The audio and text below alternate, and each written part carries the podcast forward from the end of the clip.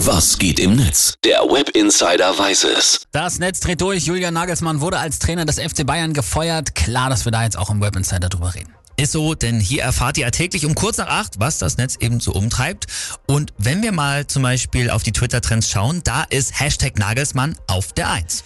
Warum der Nagelsmann rausgeworfen wurde, das weiß unser Kollege Cedric Kunz. Cedric, erzähl noch mal kurz, wie kam es dazu?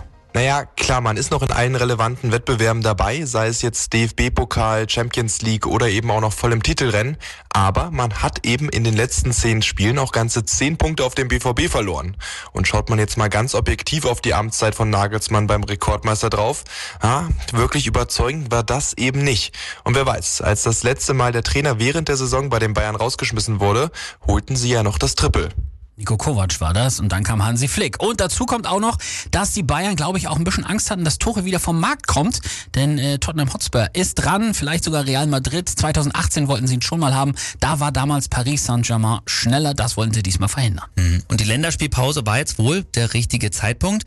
Das sagen die User in den sozialen Medien dazu. Auf unserer Facebook-Seite haben wir ja auch dazu ein Posting gemacht. Da schreibt Tobias Escher, ein Trainer, der 25 Millionen Ablöse gekostet hat, am Donnerstagabend einer Länderspielpause Pause zu feuern, wenige Tage vor dem wichtigsten Ligaspiel der Saison, um ihn durch den verhassten Ex-Trainer des kommenden Gegners zu ersetzen. In jedem Hollywood-Film würde man doch jetzt sagen, ach Leute, doch nicht gleich wieder so übertreiben. Ist so. Und hier auch krass, kennen wir ja sonst nicht so von den Kollegen von FUMS, die sind sich ja normalerweise eigentlich für keinen Gag zu Nee. schade, aber hier schreiben sie, zu der Sache mit Nagelsmann fällt sogar uns nichts mehr ein. Ja, das ist wirklich krass. Hat auch keiner kommen sehen und ich bin jetzt schon gespannt, was Nagelsmann macht. Ich sage Sabbatical erstmal. Okay. Also Thomas Tuchel soll ja wohl schon am Montag das Training der Bayern leiten. Nochmal rüber zu dir, Cedric. Tuchel und der FCB, klappt das? Ja doch, ich glaube, menschlich passt das schon ganz gut. Tuchel hat ja nie einen Hehl draus gemacht, dass ihn der Job durchaus interessieren würde.